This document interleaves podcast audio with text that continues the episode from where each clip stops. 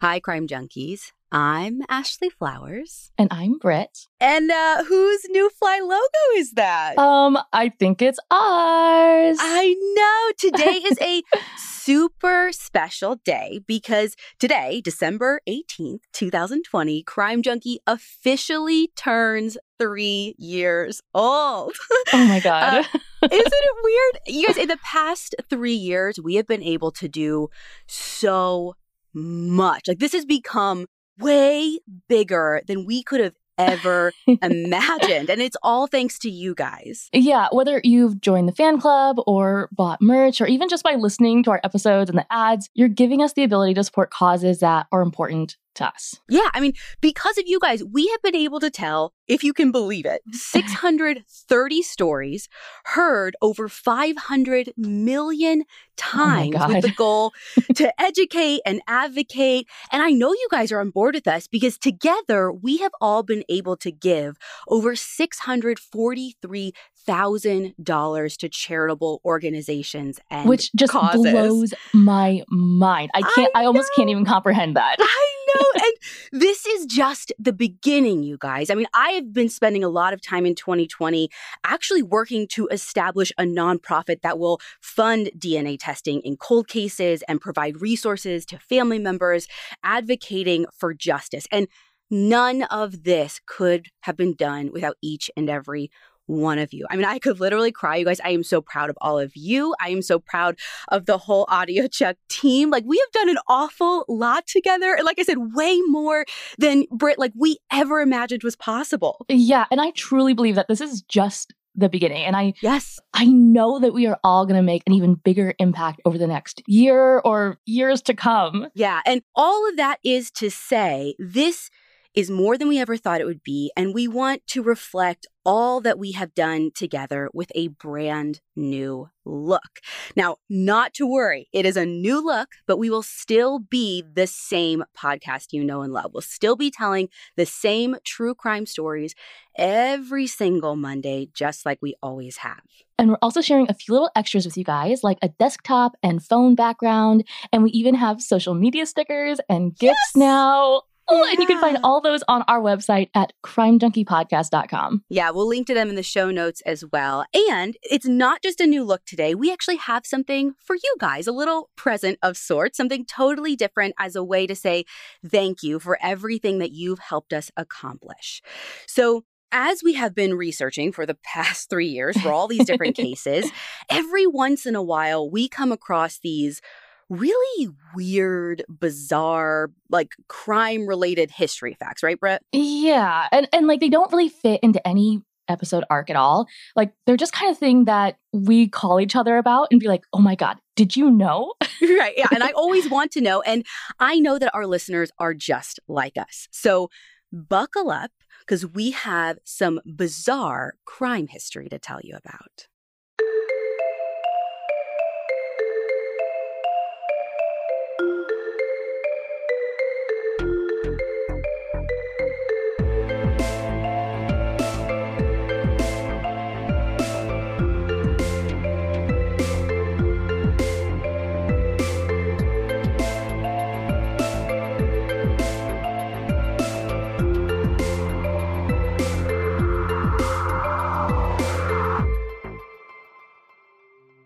Okay, so Britt, the first one I have for you.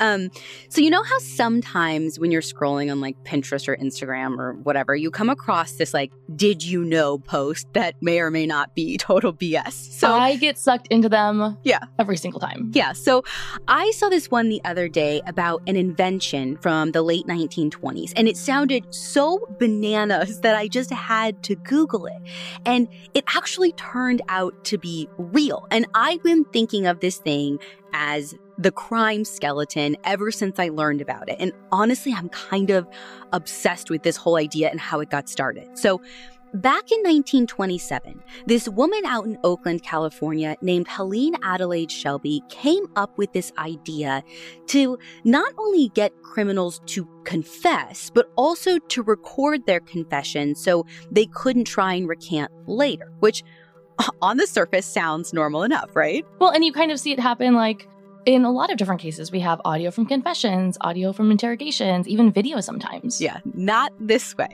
So, Helene's invention is this booth type thing that is split into two. Like, think of one of those that you would see in churches that people go to confess in. Okay, okay. The police officer doing the interrogation sits in one side, while the suspect goes in the other. But in the little booth with the suspect is a megaphone, hidden cameras, and a skeleton, a real human skeleton. Okay, you had me until skeleton. Yeah, so basically, the whole plan here was to make the suspect think that they are trapped in basically a haunted booth with a ghost. And since mysticism was really big at the time, like we're talking seances and stuff, you can kind of see maybe where she's coming from, like why this idea came to her at this time. Now, just stay with me here because I want to read you some of the features from Helene's patent application. Because, yeah, she totally filed a patent for this thing. I mean, get it, girl. I, I understand that. Girl, the patent got approved. So, according to her specifications, the booth has to have a special lighting setup on the ceiling, and the floor has to, quote, produce the appearance of an apparition having a translucent outer or astral body. There's also, quote, diaphanous veiling. So, which is basically like this thin, gauzy fabric to help like really build the creepy atmosphere. So it's like a very, very tiny haunted house. Like extra haunted because the skeleton is actually also supposed to have red lights in the eye sockets for a quote, unnatural and ghastly glow. Okay, at this point, I feel like we're on the Pirates of Caribbean ride at Disney. Yeah, well, okay. And I'm going to take you all the way to the ride because this is my absolute favorite part. The skeleton actually blinks. So, can you imagine being stuffed in a booth with this thing that's like half Halloween decoration, half Terminator, all while the police officer on the other side they're actually controlling the skeleton's movements and making it talk. That's what the megaphone's for. So it's like a puppet. Oh my God. Yes. Yeah. So it's not even like they're just trying to spook you. I mean, it is like a whole operation. According to Cara Giaimo's article in Atlas Obscura, it doesn't sound like Helene's invention was ever built, sadly. Like this was just the patent and like her big vision. And I think someone needs to take this thing and build it for at least for Halloween, like repurpose it for a haunted house or something. And, you know, there's all these like weird facts about it. Like the back of the skull was supposed to be removed so that police could store the recording equipment in there. Like that's where the recording device would be, which is like, you couldn't think of I don't know nowhere else to put it. Oh, well, I mean, oh, it's a skeleton. There's like nothing like the rib cage you can see through. The skull is like the only place you could kind of hide it in a skeleton. Like I just want to know how she came up with this idea because like she never patented anything else. There isn't much out there about her life. So we don't even know where this interest came from. It's not even like Helene was like a, a detective and was like, I can't get people to confess. Right. Like, like we didn't she has no like history that we know no. of, of being of you know in forensics, in interrogation, in no, in law enforcement even. My only belief is she probably had to have been just like a very early crime junkie.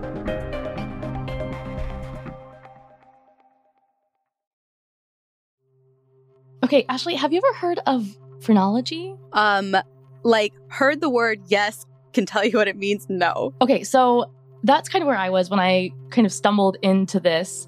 And it was so mind boggling to research. I absolutely had to bring it up when you brought up this episode. So, according to the Skeptics Dictionary, phrenology is the study of the structure of a person's skull to determine a person's character and mental capacity. Okay, so I definitely know why I would have heard of it. Like, I I know that has come up before, but I still don't know the ins and outs. Right. So basically, like your skull shape contributes to who you are, your personality, or your intelligence. And it was developed around this theory by a German doctor named Franz Joseph Gall, who decided that the brain had like multiple different organs or faculties, which obviously it has a million faculties, but specifically organs. And the strength or size of those organs basically determined who you are and what you're like. And he started in this theory back in 1796, so it's like ancient. But he's not the only one to use this sort of thinking when it comes to how people become the way they are. In fact, based on my research, the number of organs that are supposedly in a human brain can even differ between what scientists who studied this practice like agree with. Hmm. Some claimed that humans had almost 40 different quote brain organs. Oh, okay. Yeah, you know, the brain a single organ then has Yeah, sure. Yeah, yeah, yeah. multiple other organs inside of it. Guys, science is hard. So the idea is considering these brain organs as almost personality trait muscles. So if your hope or friendship brain organ was used a lot, it would grow and then physically alter the shape of your skull. Like almost in the same Oh. way we would think about a bicep altering the shape of an arm after sticking with like a new arm workout. Weird. So it's a good thing with, quote, good personality organs to grow, but it works with negative personality traits in the same way. So if you utilized your destructiveness brain organ, then it would grow. And based on the shape of your skull, a phrenologist could, in theory, determine that you're obviously a criminal because brain organs, duh, they don't lie. Obviously, like all of this is a total pseudoscience that isn't based on anything real. Yeah. But something that I found really interesting about the practice of phrenology was how it was being used. And when I first started reading up on it, I immediately thought of how it's basically just an old tool that was used to profile people who looked bad. Hmm. But I was really interested to learn that actually phrenology was used in more of a rehabilitative way. So, under the belief system of phrenology, you could basically do physical therapy for your brain organs Oh. starving out the bad brain organs like destructiveness and strengthen the good brain organs like benevolence and basically cure a person from being a criminal just like you would Hmm. Go to the gym to get fit to lose weight for better mental health How'd that work out for them though? yeah in theory it's not a terrible plan or idea but again the execution of it is not great so at that point, I am deep in the rabbit hole of skull shape, and that brought me to Cesare Lombroso. Go on. So, this guy is considered the Italian father of criminology, which, what a title. Can I say that? Yeah. Yeah. In the 1870s, he began to blend these elements of phrenology with another practice called physiognomy, which is the study of personality based on facial features. And I'm just going to tell you right up front this was not used as kindly as the practice of phrenology alone when it came to practicing it. Oh boy. Rehabilitation was not really on the table. Lombroso was pretty into the idea that some people were just born criminals. They were lower in the evolutionary phase than non criminals were, and he believed that that basically determined who you were based on how a person looked. And according to his book, The Criminal Man, Lombroso believed that, quote, nearly all criminals have jug ears, thick hair, thin beards, pronounced sinuses, protruding chins, and broad cheekbones, which, like, I'm sorry, I have like half of those things. yes, and also to be clear, like as a woman, I don't have a full beard, but so like I'll never be a criminal. Like it sounds like he's like also like it's just men. right. And and here's the thing, law enforcement would actually consult with Lombroso. oh, Seriously, and He even claimed he had successfully picked out a sex offender from a lineup based on his features. based solely on the offender's appearance, which. Mhm, okay. And believe me, I get that all of this sounds not only cuckoo bananas, but the practice of both phrenology and physiognomy were wildly racist and anti Semitic in their very nature. Like, even though they were both officially debunked as legitimate ways to measure the guilt or innocence or quote unquote predetermined qualities of a human back in the 19th century, we also still see elements of both these practices kind of pop up here and there in true crime conversations. Like, think about everyone's favorite, he didn't even look like a monster, monster Ted Bundy. Like, Yeah. he looked innocent. He had a baby face. He looked kind.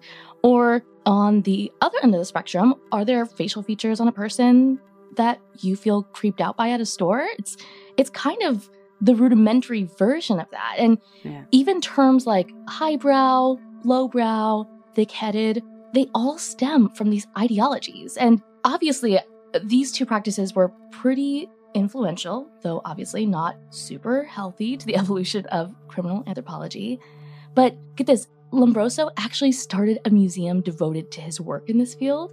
And you can visit his entire collection of skulls and diagrams and, wait for it, even his own preserved head. Oh. Very on par for his study.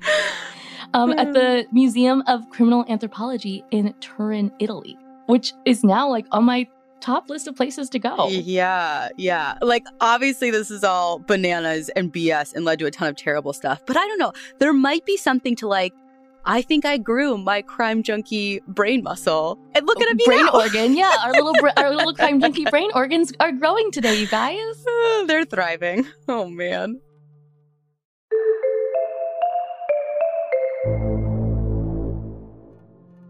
So, I came across this entire school of research into the severed heads of criminals. Like, the whole research is basically whether or not these heads are actually dead or are they still able to feel things, I guess. Okay, so we're kind of still on like the skull thing. Cool. Yeah, right. So, decapitation has been a thing for centuries, and there have been a ton of reports about heads still doing things. According to How Stuff Works, people in the UK claimed they saw Anne Boleyn and King Charles I's head trying to talk after they got cut off. So, like, I've totally heard that about Anne Boleyn. Yeah. yeah, so there's definitely a precedent for this, but the idea didn't really get a lot of traction until the French Revolution. And let me tell you, things got weird then. When we think of the French Revolution, we think of the Reign of Terror and the guillotine, right? So in 1793, this young woman named Charlotte Corday is sentenced to die by the guillotine. And afterwards, the executioner lifts up her head as part of this whole like pageantry of it because, you know, these were big public events. So Right, right. he lifts up her head to show the crowd and he actually slaps her face. Now, that on its own isn't weird. I mean, it's not great, obviously, but it was a common thing at the time. Except this time, the crowd sees Charlotte's cheeks flush. Which in theory she shouldn't be able to do because there's no blood from a heart coming to it. Right, and it's not just the one that got slapped. Like you could think like maybe there's a little I don't even know what you were thinking, but like both cheeks are flushing. Not only that, but according to Richard Zacks' book, An Underground Education, the look on her face even changes. Some eyewitnesses say her lip curls in disgust, basically like a how dare you kind of look. Like reacting to the situation. hmm Now, this kicks up a big fuss right away because the guillotine was supposed to be this really humane way of executing people. Like, Yeah, it was supposed to be like sophisticated, quick, mhm. easy, painless, quote unquote. right, they would die right away. There was no suffering. But now, I mean, with this, if Charlotte could somehow still have a physical reaction afterwards, then didn't that undermine the whole point? So, this German scientist named S.T. Sömmerring, who is super against the guillotine, gets involved.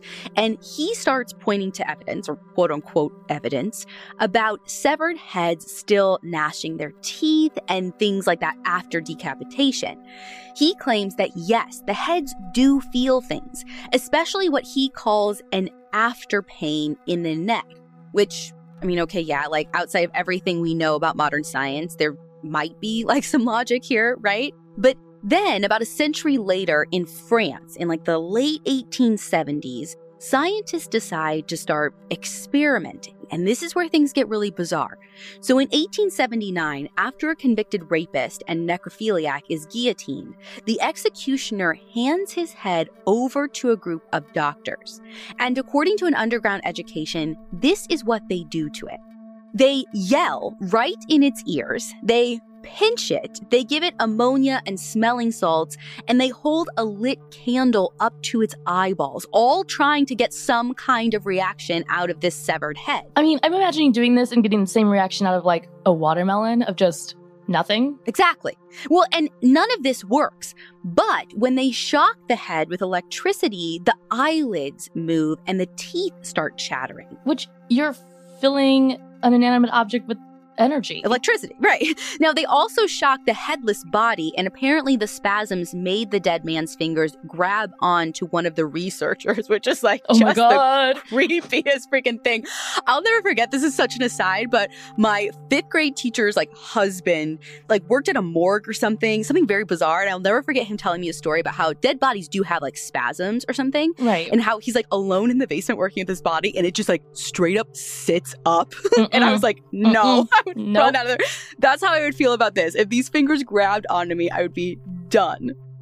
Now, okay, all this is weird enough, but a year after that, this is 1880, the research gets, again, if I can say it, even more bizarre. Oh God. Another French doctor gets a three hour old severed head, this time from a convicted murderer, and decides to pump dog's blood into the head. What? From this, he reported that the lips and the eyelids moved for two whole seconds, and he takes this somehow as proof that the brain was thinking during those two seconds. Uh, I have a question that I don't want you to answer. Where is he getting this dog blood? I like to think very humanely, and it's just like he's like just withdrawing a little bit because you don't need a lot for a head. Like that's what I have It's, to it's like believe. it's like a Red Cross, but for medieval But for dogs. dogs. Got it. So the next research that happens is in 1905. Yet another French doctor, I don't know why the French are so obsessed with this of all people, but another French doctor manages to get a freshly guillotined head, which, girl, I didn't even know the guillotine was still being used in 1905, but Yeah, seems kind of late. right? Yeah. He claims that when he shouted at the head's face, which, okay, Ed Kemper, that the head actually looked at him. He says, quote, I was not then dealing with the sort of vague, dull look without any expression that can be mm. observed any day in dying people to whom one speaks. I was dealing with undeniably living eyes which were looking at me. End quote. According to Mark Hodge's article in the Sun newspaper, a French government study in the 1950s concludes that death by guillotine isn't instantaneous. Now, the debate about exactly how long the brain survives after decapitation is, even to this day, still ongoing.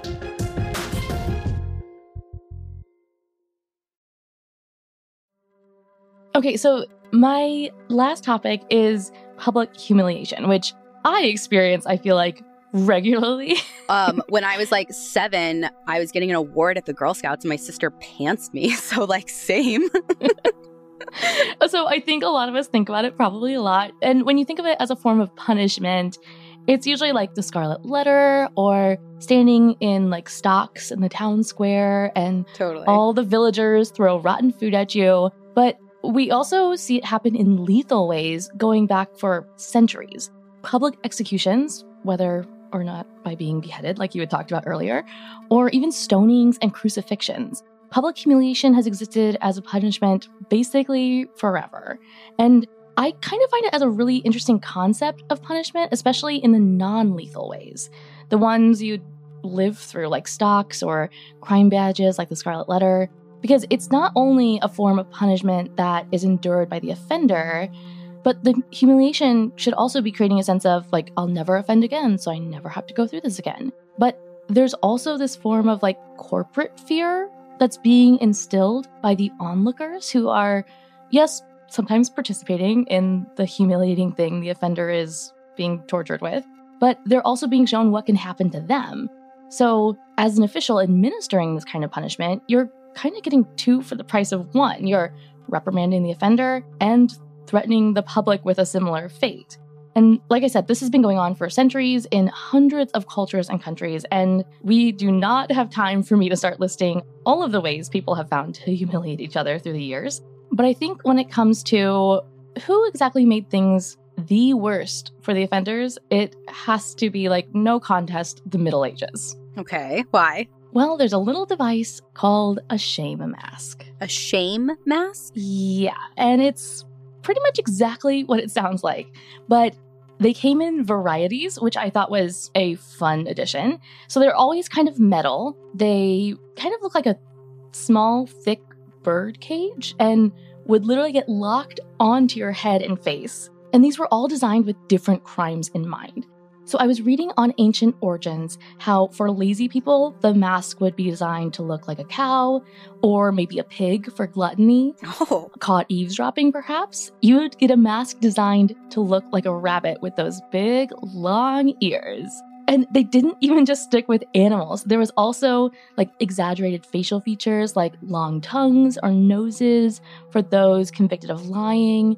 And this all kind of seems silly, but publicly being punished was one thing, but wearing the physical embodiment of your crime just continues to add to that humiliation. how long did people have to wear it for? Well, here's the thing you weren't just wearing the mask for a couple of hours or days or whatever, and you could hide in your house with this heavy iron bird cage on your head. Yeah. You were paraded down the streets. This is like I'm getting like very Game of Thrones vibe, and I didn't even watch Game of Thrones, but like Right, when and- she's and, like, like, you- walking naked through the town, ringing the bell. Shame. Exactly. And you think you're done after that walk? Some masks even had little bells on top. So for the duration of the time you had to wear it, Oh, everyone knew. it like drew attention. everyone knew when you were nearby. Oh, And the one thing that I saw more than anything when I was researching public humiliation as a punishment, especially these shame masks, were kind of how sexist and misogynistic they were in practice. how so? There was a specific addition to some shame masks called the scold's bridle. What is that? So it was designed to punish a nagging wife or gossip. And oh no. I grew up riding horses, so I had no problem imagining this torture device, but it's basically just like the mask, a heavy cage around your head, but the scold's bridle would be inside of it and had a bit. So, like a piece of metal that was inserted to a woman's mouth to kind of press on the woman's tongue, whether it no. Mm-mm. was down I'm getting be- so mad. behind her bottom teeth, pushing her tongue down, or even under her tongue, pushing the tongue up against the roof of her mouth. And these bits would obviously prevent a woman from speaking, eating, drinking. Oh my gosh. And since her mouth was constantly sort of being pried or propped open, she would be drooling a lot as well. And get this if that did not make you oh no. flip a table, Oh no. some of the bits even had spikes on them that would tear into the woman's tongue and mouth. How dare she tell her husband to pick up his underwear off the floor? Mm. So close to the hamper, but never in it. I don't understand. Holy heck. 2020 isn't a great year, but guys, at least it's not the Middle Ages. oh, truly. And according to Bustle, in the 16th and 17th century, there was another form of punishment usually reserved just for women Mm. called the ducking stool. What's that? The woman in question would be tied to this little chair or stool, but that stool was attached to a super long pole that would extend the woman over a body of water, like a lake or a river, and she would just get dunked in over and over and over again. And the same article that I was reading about shame masks from in Ancient Origins, they also referenced this, but in a way that was used for quarrelsome married couples. So again, back to the underwear, so close to the hamper. Yeah. Um, instead of just the woman being tied to the stool, the couple would be tied together, back to back, and Oh dunked my into the water repeatedly. So I guess like yay equality. I'm not sure. Was it was the whole was the whole point like we're just gonna keep dunking you till you figure out how to like work it out and be friends? I or guess so. Like I don't. I don't know how you can convict a couple of being quarrelsome and then punish them for yeah, it. Yeah, what a weird form of marriage counseling. Truly, and it's like could- marriage counseling meets Survivor. so. What you're saying is like the Amazing Race. oh yeah, there you go. And again, I could talk about this for hours, and I definitely only scratched the surface on public humiliation as a bizarre form of punishment throughout time. But I do want to mention one last one that I kind of just didn't see coming. Much like the shame masks, there was a device called the flute of shame.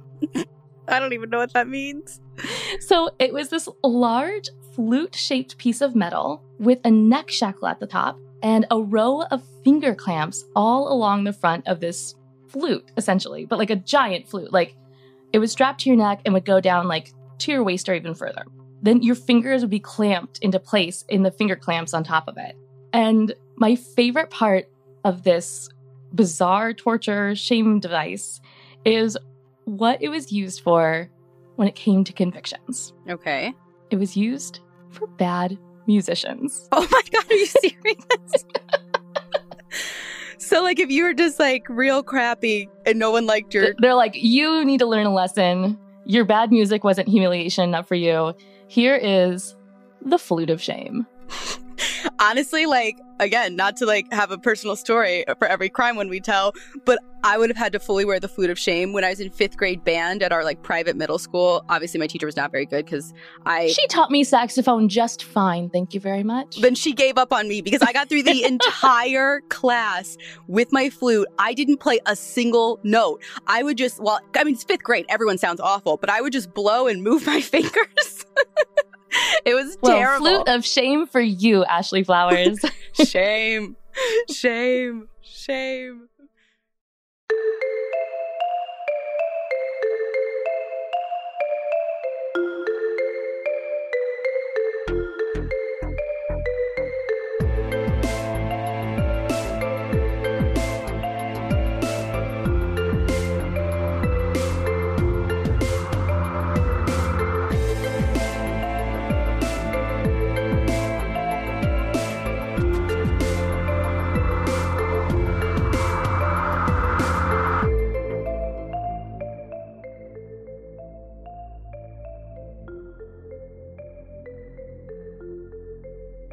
Crime Junkie is an Audiochuck production. So, what do you think, Chuck? Do you approve?